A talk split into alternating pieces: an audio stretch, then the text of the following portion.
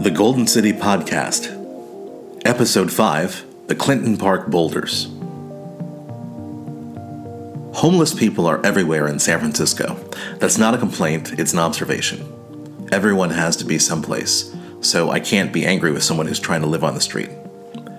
In the two decades I've lived here, my homeless neighbors have become more visible as their population grew. They're now part of the city's landscape in every neighborhood. Clinton Park is a narrow two block street that borders the Mission and Castro neighborhoods. It's right across from a Whole Foods, a statue of a guy on horseback, I guess from the Spanish American War. And it's adjacent to the back of a pet food express and its a parking lot. It's basically just a quiet residential side street with cars parked on one side, condos, apartments, some single family homes. But if you showed up there in September uh, 2019, near the Pet Food Express parking lot, you would have seen 25 boulders, about 300 pounds each, lined up along the curb. They were placed there to discourage homeless people from setting up camp and, uh, and drug sales. The Boulders of Clinton Park are one of those stories that play really well for out of town audiences. It's got San Francisco hypocrisy, the consequences of liberalism run amok, crumbling cities led by Democratic mayors. You get it. It's a, it's like a narrative just tailor made for Fox News.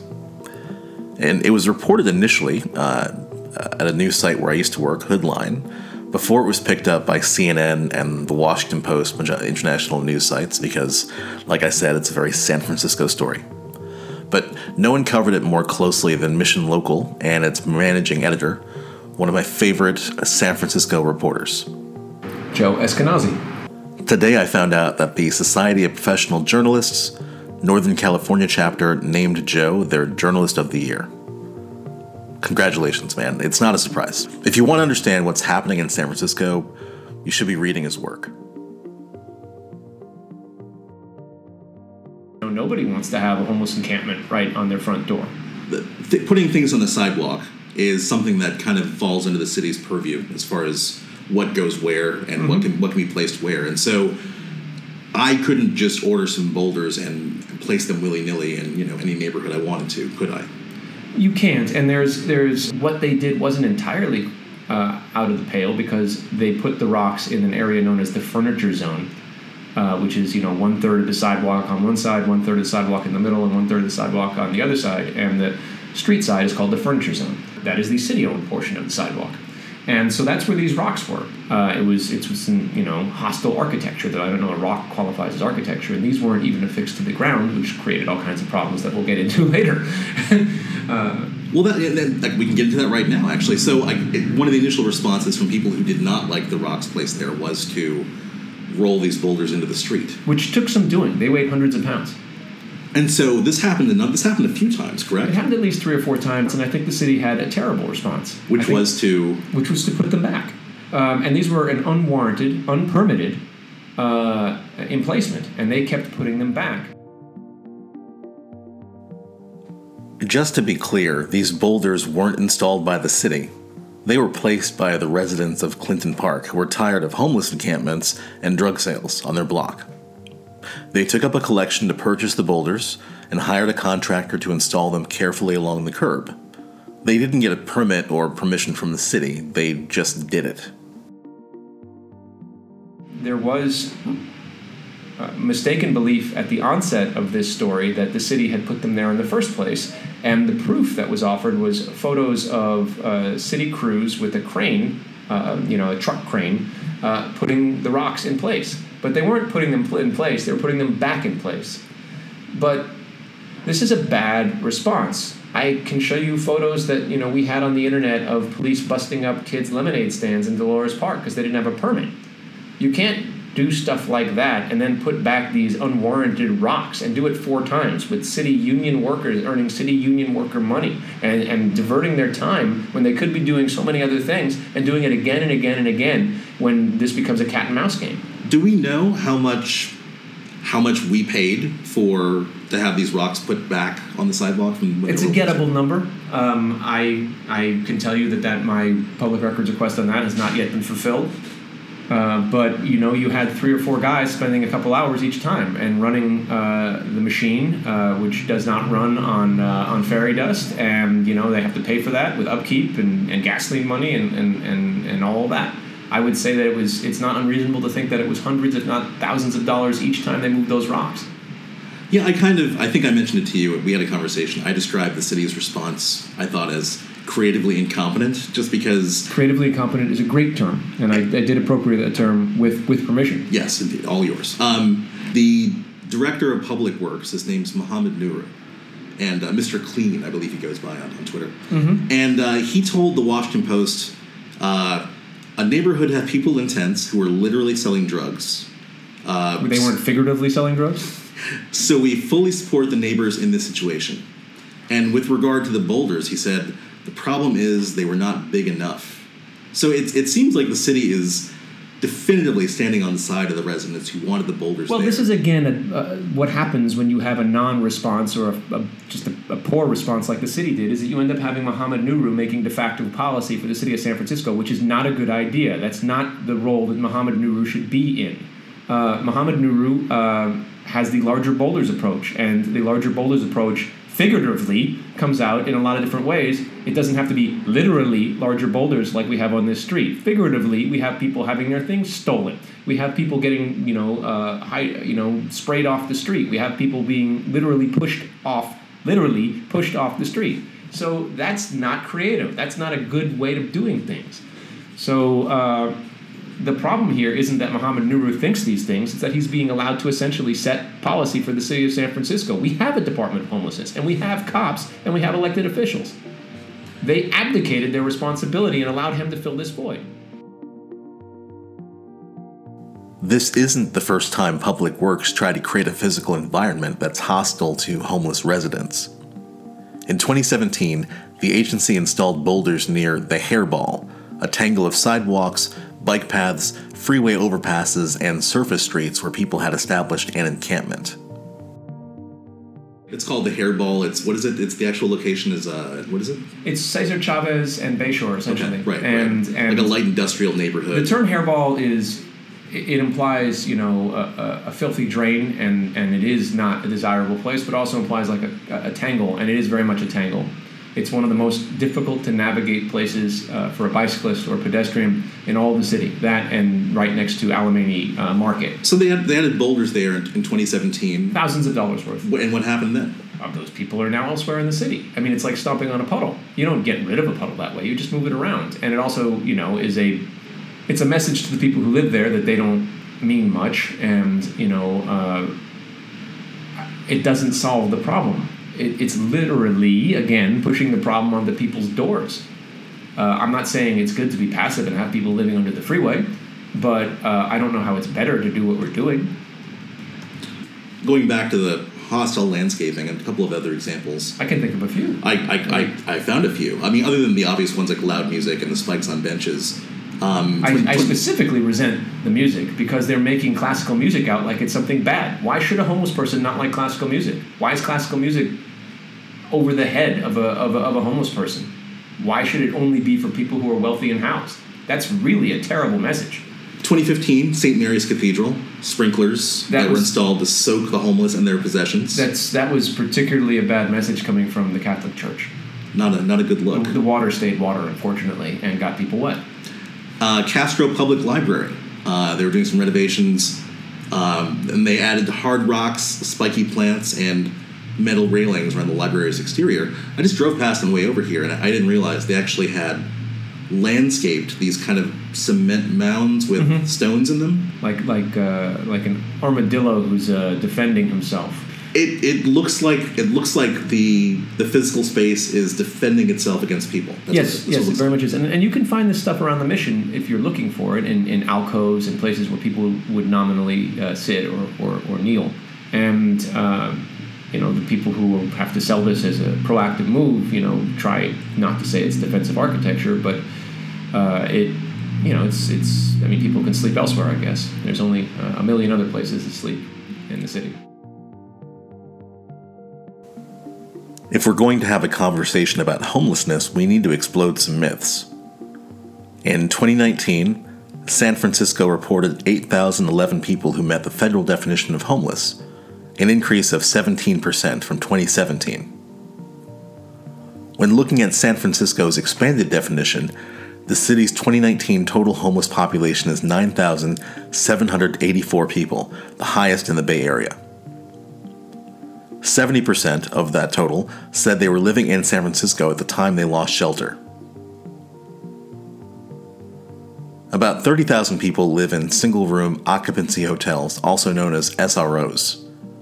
Each room is about 8 by 12 feet with a shared bathroom down the hall. Those are the numbers, but those are not the facts.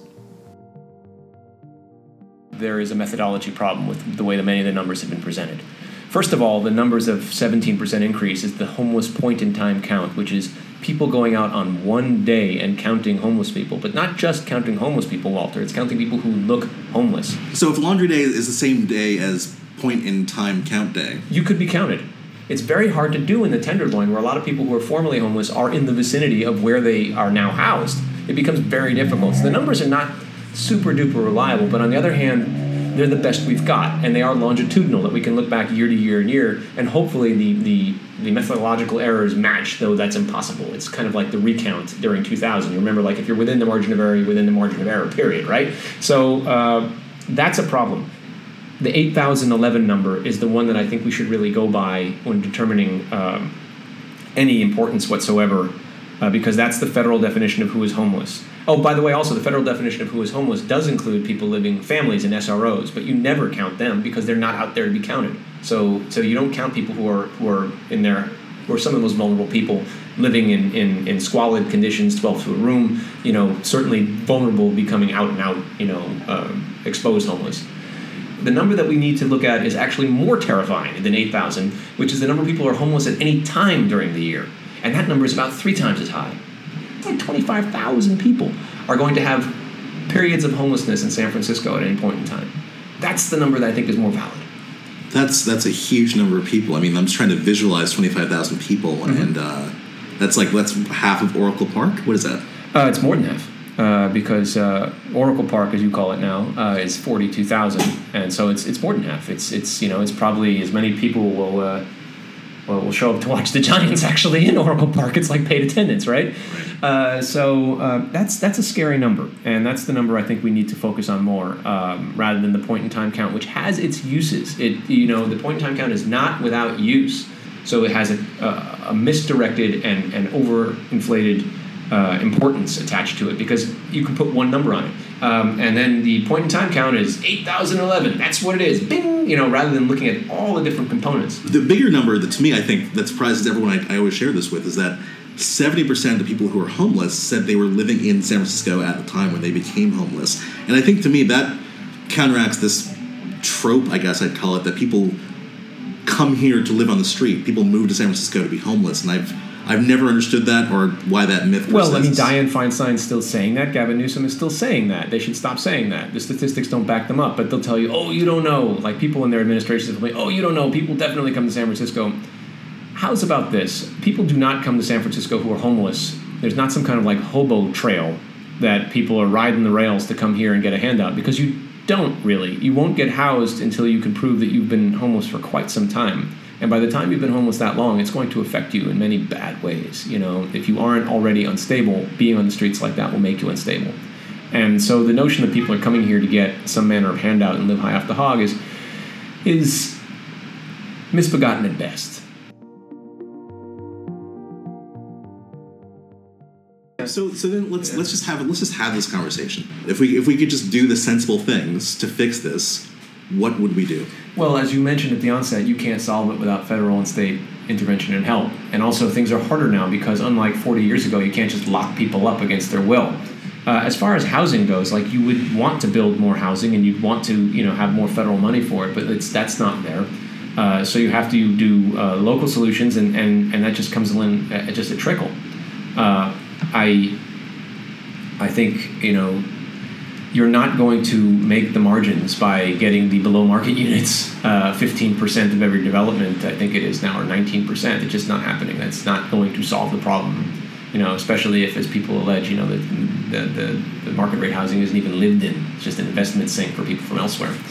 So that's a problem as well. Um, I would say that a lot of it would be like if this city really and truly did have treatment on demand for for um, uh, for drug users, uh, that would be a huge huge step up because a lot of people would, would want to have that and, and it's not there. Uh, the mental health system is, is worse than I thought it was. And we have competing systems uh, on the ballot for March 2020, which is the worst way to do things. But you know, hopefully one of those will will come through. It's going to cost a lot more money, but the problem it's costing you money now anyway. It's just not being spent in ways you'd like. It's always costs more money to uh, to administer to people on the street. It always costs more money to, to deal with things on the back end in the emergency room rather than on the front end. So the question is, how do you want to spend the money? Do you want to spend the money in ways that actually improve outcomes, or do you want to be caught, you know, spending more for something far more inefficient, like the American healthcare system? We spend more than the people elsewhere who are getting this stuff for free, and we Worse have worse outcomes. outcomes. Yeah. We have, you know, it's the worst of all. It's the worst of all solutions. You know, and you know, essentially, when you're trying to finagle that, you know, that, that double date with, with two different partners, and then both of them say you're you're sleazy, and they both leave you. That's what we do as a matter of enshrined policy. So, so here's a question: How do uh, how do boulders fit into? Boulders are the manifestation. They're the canary in the coal mine of a system that has vacated um, uh, functionality, and it leaves boulders, or the human form of a boulder, in Mohammed Nuru, uh, to be making very blunt policies that expose uh, a lack of leadership and a lack of, of recourse. You know, these people, I think what they did was was selfish and and counterproductive, but I can understand the motivation of not wanting to have like a drug bazaar in front of your house. So I understand why they did what they did, but you could use the same rationale for all kinds of much more extreme vigilante behaviors. And then what, right? You know, people are are lighting homeless people's tents on fire. Just to be absolutely clear, putting boulders out as a response to a failure of city leadership is the literal definition of vigilantism. It's not just people taking the law into their own hands; they're doing so because of a perceived corrupt or uh, or inefficient government. I mean, in this city, we have a history of that with the committees of vigilance in 1856. I think was at least one of them, right? And they did some things we probably wouldn't want to do, like pull people out of jail and hang them. And there's a virtue signaling righteousness to to kicking those boulders back on the street, or as is alleged, you know, making threats of sorts and doxing the people who put them there. This again, you look back to who's at fault. It's it's the city for letting this happen. It was it was a it's it's it, it's a signifier of inefficiency and a lack of leadership. And and again, putting them back each time was the worst thing that you could do. It was like being the referee at the pro wrestling match. It was the worst thing you could have done. They should have taken them away and dealt with the situation. Because now that like there's a reporter on every corner, and now that there's like city workers there, that now there's not a drug dealing bazaar, right?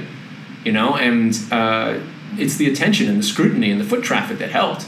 It wasn't the boulders. A majority of the people living on our streets are San Franciscans. They're not freeloaders who came here to take advantage of social welfare systems. They're our neighbors, they're just not housed. As I said earlier, everyone has to be someplace. So, if someone finds a doorway on my block and sleeps there night after night because they're out of the weather or they feel safe and secure, am I supposed to ask them to move along? Why? Because it upsets my sense of order? Because it doesn't look good?